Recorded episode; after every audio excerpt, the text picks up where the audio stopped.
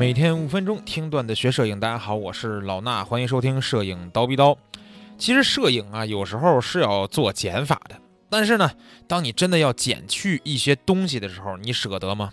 比方说啊，咱们想象你看到眼前有这么一个场景啊，画面很多内容都非常吸引人，比如说远处呢有非常漂亮的耶稣光线啊，云层很漂亮，山头也很漂亮。那你的画面左边呢有两只可爱的小鹿正在吃草，那右边呢有两辆汽车发生了追尾，这俩司机呢剑拔弩张，马上就要开打了。在靠近你的地方有一个凳子，上面还坐着一对年近百岁的白发夫妻，正在相拥享受着这午后的美好。然后呢，这椅子旁边呀，老人的这个小孙子正在大树边上准备随地大小便。就在这个时候，天空当中飞过一群排列整齐的大雁啊，一会儿排成 S，一会儿排成 B，啊，不是一会儿排成一，一会儿排成人，对吧？你想把这些内容都拍下来吗？其实说实话，你都拍下来呀，咱们放大去看，哎，这挺有意思。但其实你单拍的话，每一项都会比现在突出，对不对？你全拍下来绝对不会特别突出啊，人家也不知道你要拍的到底是哪儿。所以呢，有时候我们是要做减法的，需要舍弃掉一些东西。电影有时候我们说分镜头干嘛的呢？其实就是起这个作用，对吧？交代一个画面里边这个场景里边到底是什么事物，什么是环境啊？用不同的镜头去串联起来去表达。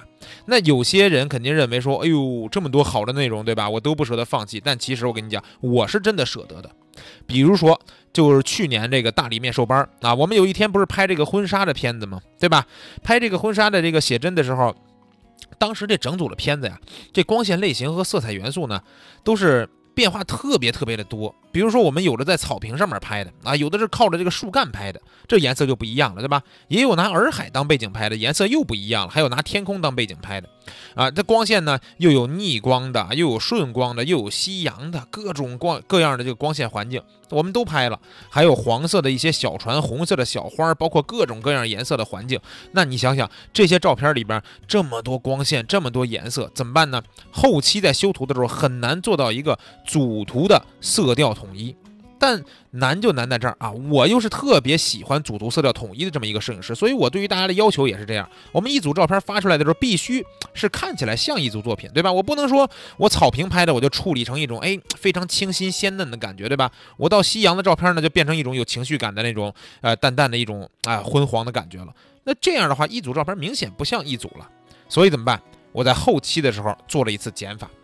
也相当于放弃了一些东西。那我放弃了什么呢？我放弃了画面原本的色彩。其实当时我在讲到这儿的时候，我记得有一个同学就跟我说：“说哦，原来想这样的话，还真是得放弃一些东西。”我说没错。当时呢，我就教大家用我独创了一套这个老衲的高级灰色调处理的一套这样的这个照片啊。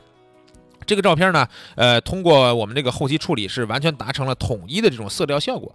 就算你是那个发朋友圈。啊，发九个图，发微博什么的，看起来也很统一。大家如果是想看到这个照片的话，可以去我们蜂鸟微课堂的微信号啊，微信公众号，你关注以后回复“放弃”两个汉字儿，就回复“放弃”这俩字儿就行了，你就可以看到我给你准备的几张不同场景、不同光线的这个原片和成片的对比，以及还有这一组照片我发出去以后的那个你整体看起来那个效果，对吧？去看一看，感受一下。啊，那其实说到大理面授班呢，当时我们也拍了各种各样的照片，不同的色调。我在后期的课程当中也是教大家去处理不同的这种风格的照片啊，包括磨皮呀、液化呀，还有调色啊各个步骤的处理，帮大家也算是理清了一遍我们人像修图的一个思路啊，还有很多其他的小技巧。所以说，我们的面授班不光是让你去旅行拍摄，不光是拍这种好看的人像照片，还要把后期给你提升起来啊。那大家如果是感兴趣的话，想来参加我们的第二期大理面授班。有人问说：“老师，你为什么第二期面授班这个旅拍还是大理？”我说：“上次呀，好多人私下给我反馈说，老师这次我真是没时间啊，下次有有时间一这个下次发出报名了，一定要告诉我，我一定要请假去，对吧？”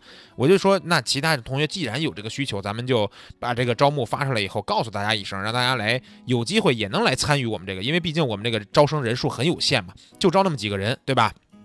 大家如果想报名的话，去我们还是一样，就是蜂鸟微课堂的微信公众号里边回复“课代表”啊，你直接找课代表咨询就行了，或者是你手机里边有课代表好友，直接咨询也没问题。还是那句话，去年大理面授班，很多人想去没去成，不要让这样的遗憾延续到二零二零年四月份啊，四月份我在大理等着你。这期节目咱们先到这儿，下期再见。